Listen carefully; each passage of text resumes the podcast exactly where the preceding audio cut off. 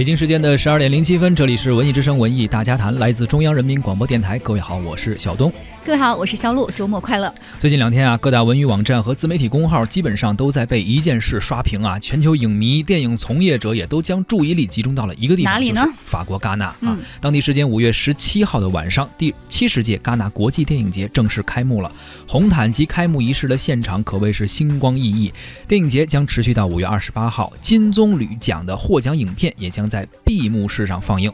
戛纳电影节呢是创立于一九三九年，也是当今世界最具影响力的国际电影节之一了。它和威尼斯国际电影节、柏林国际电影节并称为欧洲三大国际电影节。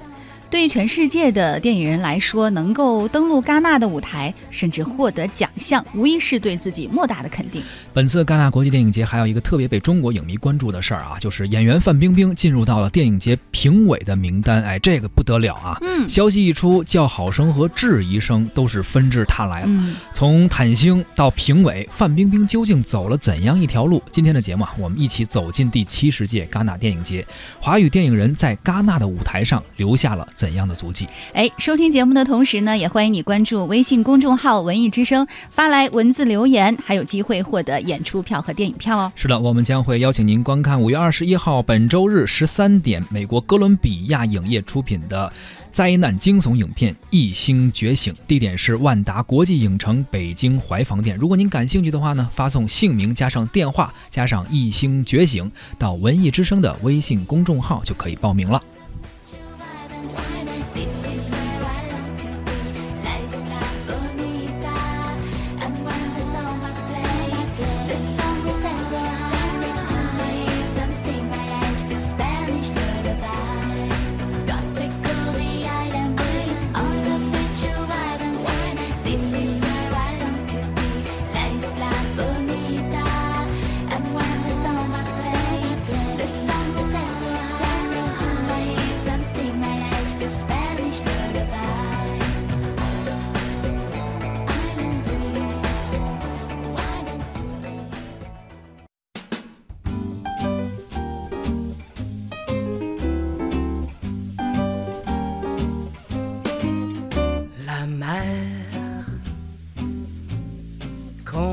Danser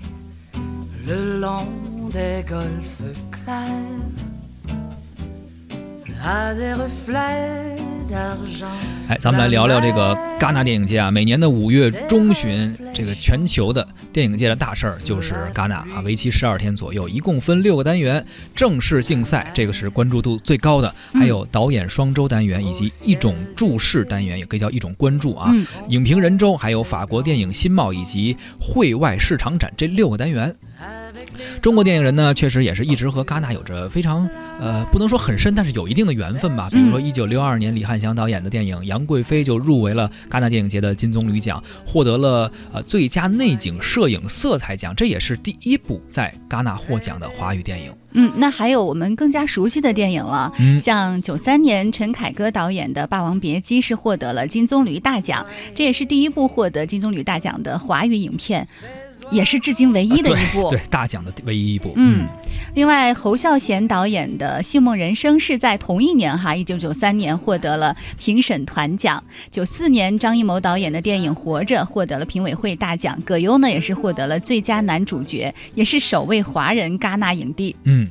九五年的时候，张艺谋摇啊摇，摇到外婆桥，获得了第四十八届戛纳的最高技术大奖。九七年，王家卫的《春光乍现》呃入围了主竞赛单元，他获得了最佳导演奖，而王家卫也成为首位的获得戛纳电影节最佳导演荣誉的华人导演，还是有一定缘分的哈。嗯，但是呢，最近几年好像稍微差点意思。嗯嗯，你要说最近几年，应该是我觉得，如果是说，呃，和戛纳电影节缘分。最深的华语电影人应该是贾樟柯吧？对，他是比较呃，跟戛纳的缘分应该说是比较深。呃，最近几年应该主要奖华华人的奖应该主要是被他得。一五年的时候，戛纳电影节导演双周单元宣布金马车奖是就是授给了中国导演贾樟柯，这也是首位华人导演获得这一奖项。对，特别值得一提的是，这个金马车奖不是对某一部作品或者呃某一个人的在一个作品中的表现，它主要是对于你呃一直以来的一个成就的一个肯定，所以。这个奖对于贾樟柯来说，对于我们华人导演来说，没错。嗯，那我们再说说演员。嗯嗯，二零零四年，张曼玉呢是凭借法国电影《清洁》获得了戛纳最佳女主角桂冠，成为了首位亚洲戛纳影后。是。嗯，但是。从那之后，好像你看一段时间以来，就是没有再和这个戛纳的大奖有尤其是尤其是演员，嗯，呃，但是呢，戛纳电影节确实也不缺少中国面孔啊，特别是在走红毯的时候，呃，由于受到很多品牌商啊、赞助方的一些邀约，呃，中国一些女艺人经常会被邀请作为嘉宾出现在红毯仪式上，呃，这些没有作品入围却屡屡出现在电影节入场的这些呃艺人吧，经常被媒体们或者网网友们戏称为“毯星”，就。只是去走红毯的，哎，而范冰冰其实一直以来，原来啊是毯星中的代表人物。从一零年开始，八年中有五次她都没有作品，呃，但却依然是踏上了戛纳的红毯，也是引发了不少的。争议吧，嗯，呃，不过这次今年戛纳电影节，范冰冰有了一个比较硬气的名分，是主竞赛单元的评审。嗯，早在四月二十五号呢，组委会就公布了本次电影节主竞赛单元的评审名单。西班牙导演阿尔莫多瓦领衔评委会主席，评审团呢还包括曾经凭借《老男孩》夺得戛纳影展评审团大奖的韩国导演朴赞郁，呃，美国男演员威尔史密斯，他是代表作应该是《当幸福来敲门》。这个非常熟悉了。对，另外还有曾凭借导演作品《托尼·厄德曼》获得第六十九届戛纳国际电影节费比西奖的德国女导演马伦·阿德，曾经多次提名奥斯卡并获得金球奖的美国女演员杰西卡·查斯坦，嗯，还有法国女演员阿涅斯·夏威夷。还有多次在戛纳电影节斩获奖项的意大利导演保罗·索伦迪诺和法国作曲家盖布瑞亚德，呃，他的代表作我们会比较熟，嗯，像电影《天使之城》，对，还有《英国病人》等等。对，当然，我觉得可能以上的这些名单呢，一定是关注他的人，或者做过功课的人，或者是业内人比较熟悉。那接下来这个名单呢，我们大众都比较熟悉了，特别是中国观众非常对我们非常熟悉的女演员范冰冰啊，上述电影人组成了这一届戛纳电影节的评审团。开幕式当天呢，几位评审呢也是受到了媒体的广泛的关注啊。而面对范冰冰，呃，担任这个戛纳电影节导演这件事情，确实，呃，全国国内的各大媒体也是。有有很大的一些关注和很大的一些争议，呃，范冰冰当评委这件事儿呢，恐怕除了她自己和她这个团队来说啊，全世界都有点儿呃稍微小吃惊了一下。曾几何时，戛纳这两个字在电影人的眼中好像是非常高大上的存在，而如今呢，呃，演技上也有些受到。诟病，嗯，之前是一直以坦星形象示人多年的范冰冰，居然一跃成为评委了。在很多人惯常的印象中，说从入围再到得奖再到当评委，基本上相当于说一个足球运动员先在国家队打替补，然后成为主力球队核心，退役后再进入教练组这个概念，你得一步一步来。哎，突然间他就就好像成为评委了，这很多人觉得哎有点不理解。早在七年前，当时一零年，我们印象非常深啊，范冰冰是身穿一个龙袍式的那种礼服，在戛纳电影节红毯亮相，当时也是引起了哗然，很。很多人都说他把野心穿在了身上，没想到七年之后，他的野心却以这样一个方式进行了一个实现。包括随后一一年、一二年、一三年到一五年，范冰冰都是没有电影作品，全都是应赞助商的邀请，四次踏上了戛纳的红毯。尤其是一五年的时候，当时我记得王思聪还在微博上说讥讽中国女性啊，说没有作品却蹭红毯这个现象。当时也是疑似将矛头对准对准了范冰冰和呃张馨予。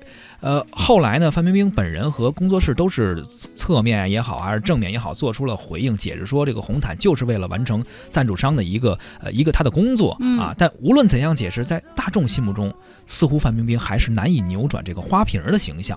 当然，范冰冰和团队确实也是一直在努力改变啊。除了说一零年凭借李玉执导的电影《观音山》获得了二十三届东京电影节的影后，二零一六年范冰冰还因为主演冯小刚的电影《我不是潘金莲》获得了第六十四届塞巴斯蒂安。国际电影节的影后，哎，希望能够通过这种方式堵住那些质疑者的嘴，不再出现说啊没有代表作品，全都是靠蹭热点、炒新闻这样舆论的声音。呃，关于这个事事情呢，关于戛纳电影节以及这次评审团的构成，我们也请到了上海戏剧学院导演系的副教授石俊来听听他是怎么说的。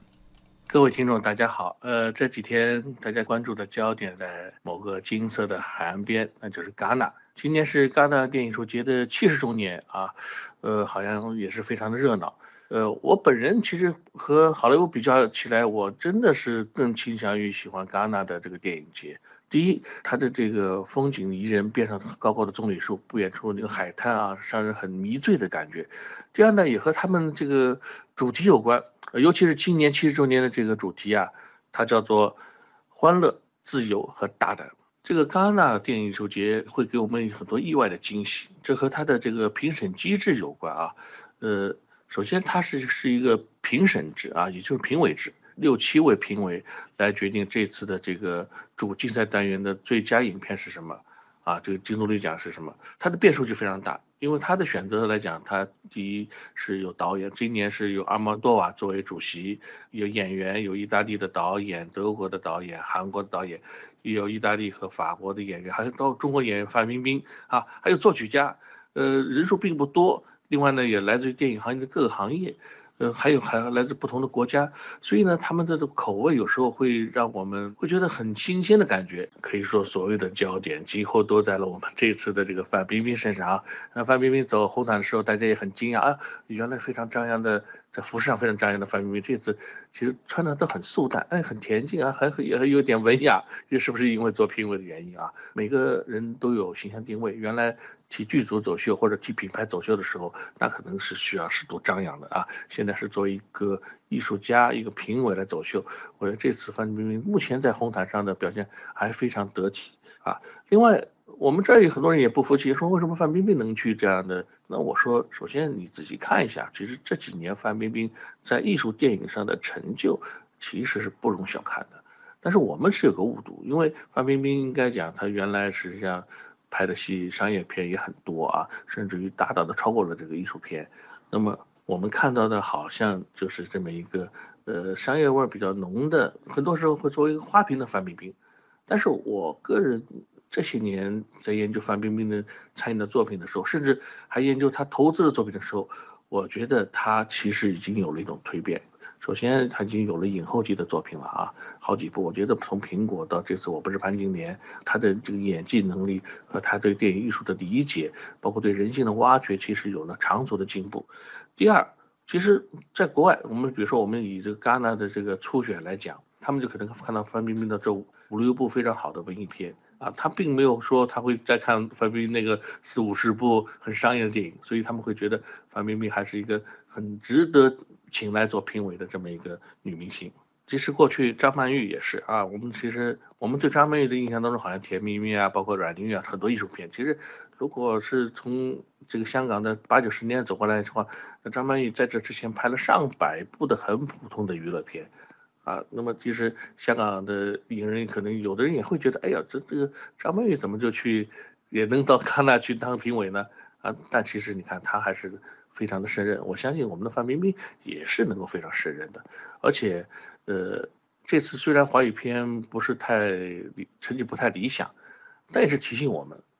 啊，我们现在商业片是不是过多了？尤其我们一些有实力的导演啊，是不是再衍生再回归艺术一点？这样的话，戛纳就将会向你们敞开怀抱的。好，谢谢大家。地球吓了一跳，死了十几万个细胞，不管黑的、白的、红的、黄的，一个一个躲不掉。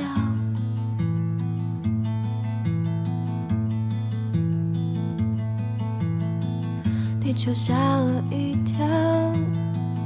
死了十几万个细胞，不管有钱没钱，有命没命，多美多丑，多胖多瘦，统统一样逃不掉。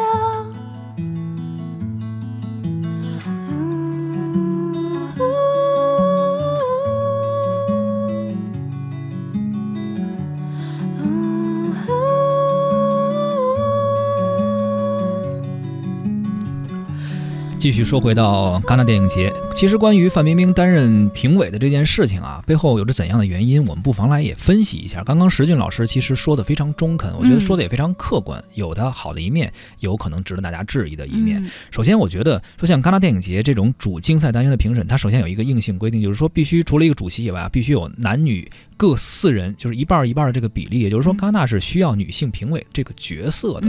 那其实。呃，有人也说说，那女性电影人多了，说为什么会选择范冰冰？包括有人也质疑说，范冰冰啊，好像没有得过戛纳电影节的奖，嗯，呃，有什么资格去当评委？但这个时候，其实我们也想替范冰冰说一句话。咱们先说第二个问题，没有得过金棕榈，是不是不能当评委？我们知道，隶属一下之前咱们华语电影人女性啊，巩俐、张曼玉、杨紫琼，包括章子怡、舒淇等等，这其中其实只有呃巩俐和张曼玉应该是得过。讲的，嗯，像呃，当然杨紫琼不用说了，这个也是国际影响力非常大。但是像章子怡和舒淇，其实并没有得过戛纳的奖，当然也有过入围。实际上他们没有得过奖，也是担任过评委的，就是并不是说你必须要得过戛纳的奖才能够当。所以就范冰冰来说，呃，实际上也是包括得过东京电影节和塞巴斯蒂安，也是两个 A 类电影节，也是双料的 A 类电影节的影后了。所以从作品和奖项来纸面上来看，呃，范冰冰倒是也具备一定的资格。像石俊刚才说的哈，嗯。再说回来，说为什么选择范冰冰？戛纳电影节给我们一直的印象就是高冷，但其实啊，再高冷的奖项也需要关注度。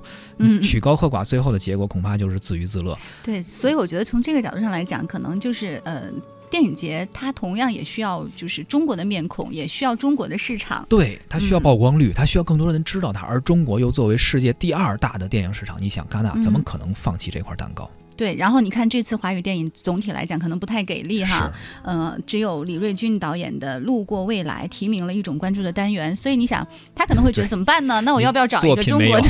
这个演员，然后来做评委？所以说这个时候他就会选中范冰冰，是一个非常不错的选择。呃，也有人说这个戛纳电影节好像有点走弱的趋势啊，也有人说这个戛纳电影节似乎在透支自己的专业度，但其实。回过头来想一想，你像现在电影节真的是很不好看，它必须得有这个关注度，得去博眼球。你想，咱们回顾当时这个百花奖，都能把这个影帝颁给李易峰，影后颁给 Angelababy，颁给杨颖。嗯，国内这样，国际上其实也一样。戛纳电影节也得求生存、谋发展，它毕竟是一个电影节，而且特别有意思一件事，就今年戛纳电影节很多人关注这个走红毯，很多这些小网红 群魔乱舞啊，而且后来还开了一个报价单，就是说你多少钱能够买到戛纳什么一等的席位、二等的席。机位就能够参与这个活动，并不是说你有作品或者去被邀请，你就是花钱就可以进，最后就可以出一个中国网红戛纳一日游套餐，比如多少万包机票，完全是可以。我觉得戛纳最应该请的就是六小龄龄童去，为什么？孙悟空就把这些小妖精全给收了，真的是你们看那个图片，你都不认识那个几线、十八线网红就敢上去走红毯，所以说，哎，就是特别。特别让你无法想象。你这么说的话，我倒觉得哈，就就是坦心算了，就就就没有关系了。你们就怎么样美就怎么样去展示吧。但是我好像还是会更看重，就不管怎么样，这个呃国际性的这个电影赛事，它的评奖的那个内核，它的那个宗旨还是还是一定要守住，就一定是要作品为王。再替范冰冰说句话，其实范冰冰二零一零年出演的电影《日照重庆》啊，也曾入围过戛纳的主竞赛单元，呃，也不能说跟戛纳完全没有关系。嗯，呃，但是其实为什么很多人还会就有一点点质疑吧？主要是因为，呃，虽然说范冰冰拍过《苹果》像《观音山》这样的比较文艺的作品，但是拦不住她这个商业片可能接的确实有点多，而且广告也特别多，所以就有点功过相抵，甚至她这个烂片儿。大过于他拍的好作品，所以可能让我们印象中有点儿，呃，就只记住一些他不好的作品了啊，稍微有点这种感觉，嗯，对，所以，哎，其实怎么讲呢？我觉得不用太认真哈，我不知道我这个观点对，但我是认为这个世界上真的可能没有什么事情是绝对公平的，是的，我们现在看到的只是台前呈现给你的，但是幕后的事情呢？哎。其实我们对并不清楚，嗯，不管怎么说，多一些中国面孔也算是国际主流电影对于中国市场的重视，当然在逐渐提高，这是值得肯定的事情哈。没错没错，每个人都有自己的选择，名正言顺的坐在评委席上，总比那些你刚才说的什么 八线演员就耗在红毯上不走，然后最后好像有被保安轰下去的，确实是特别丢人的这个事儿。对对，呃，所以说就这件事儿来而言呢，呃，咱们呃也没必要特别高。高兴啊，不必过于激动。这些范冰冰的粉丝们见好就收，确实也是因为戛纳需要咱们中国市场，也说明咱们中国电影、中国市场在国际上的地位啊越来越受重视。当然，确实也是件好事吧。总希望能够越来越多的中国面孔和中国的作品能够登陆到国际电影节的舞台上。我们也希望他能够，呃，怎么说呢？我们中国电影人吧，最后能够走上红毯也好，参加电影节也好，更多的是通过作品，希望越来越好吧。上半时段就是这样，咱们广告之后，下半时段继续聊。